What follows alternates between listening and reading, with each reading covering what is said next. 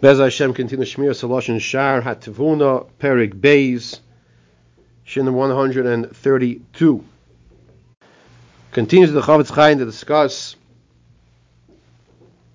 this topic of Ma'munasa Shel Odom Baidim Lazeh Yasa Atzmai Ki'ilim. What is a person's job in this world to focus on? Yasa Atzmai Ki'ilim. We said, make yourself like a mute. Make yourself like a mute that you can't speak. And I want to tell you something. I had to be somewhere, I had to have a conversation with someone, and I was repeating those words in my head throughout the conversation. Because we had learned yesterday that a person can't just say, okay, you know, I worked on this trait, this midah, this attribute for a few months, which is amazing thing. Amazing thing. For a few years, it has to be every single day of his life. Every single day of his That's what we learned yesterday. And as I'm having this conversation with this person, um, and the person is talking, and I'm just saying to myself,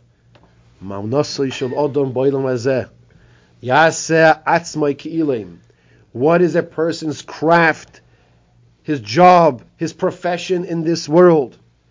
Make yourself like a mute. Like you cannot talk. And certain times I was successful. Not even all the time.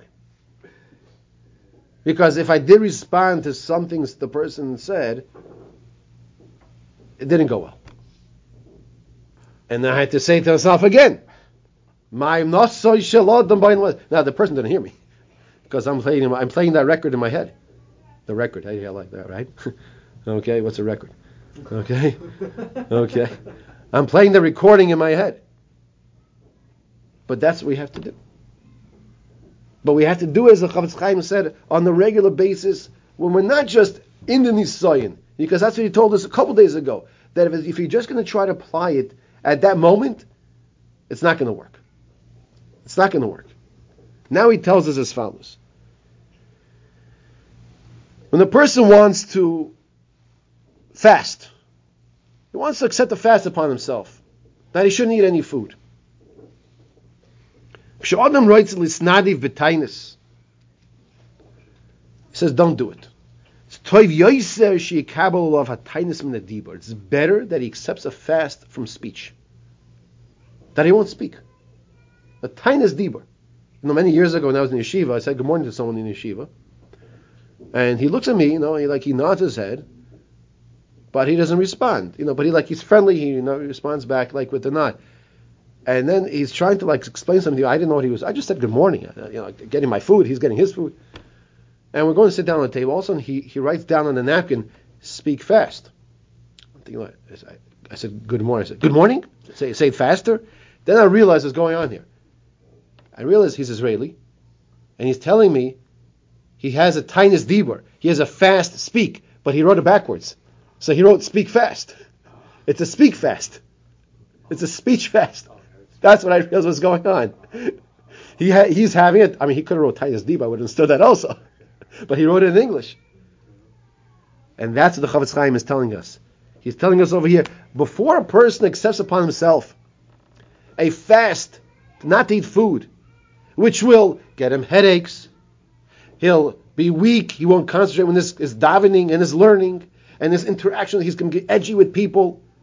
It's usually yotzas schar If unless it's the, the, the tiniest that we are obligated to fast, we should not generally be speaking. Generally speaking, we should not be adding fast upon ourselves. That we should not be eating food. The Chofetz Chaim is telling us, you know what's better than that? A ta'anis dibur. Toiv yoyse shekabel of atainis min adibur mima shekabel of min achila.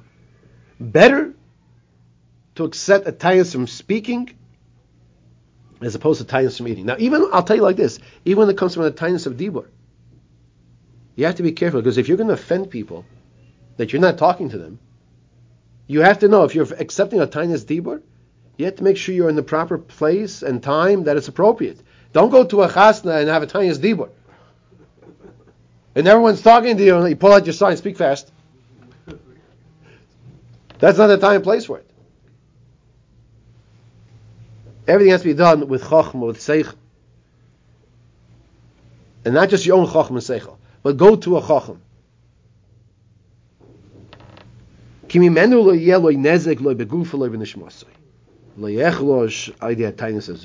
As, as we said, the Chofetz Chaim tells us that when a person has a tainus machila, he weakens his body, he becomes becomes more agitated, he can't do his avodah Hashem properly.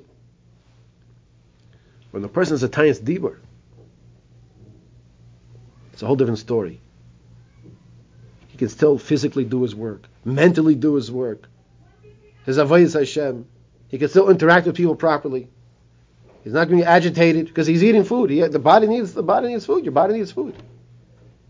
There's another type of tinus, tinus arrival, which we discussed. That when you are eating food, and you're eating a delicious piece of steak, it's almost a nine days, so you can still use that muscle with a steak. And you have one more piece to eat, and you push it aside. Especially if you went out and you paid for it at a restaurant when every bite is like seven and a half dollars, and you decide, I'm going to use a Tayan Sarayvit approach. I want to eat that piece of steak, and I'm going to push it aside. I'm not going to eat it. After you tasted how delicious every other piece was, you're holding yourself back.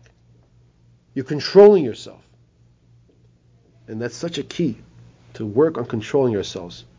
Before we do anything, though, whether it's a Tayyas Dibur, whether it's Tayyas Arrived, and especially do not accept real fast of not eating food. In any one of the cases, in anything, always seek proper hadracha from a Talmud Chacham of what to do and what not to do.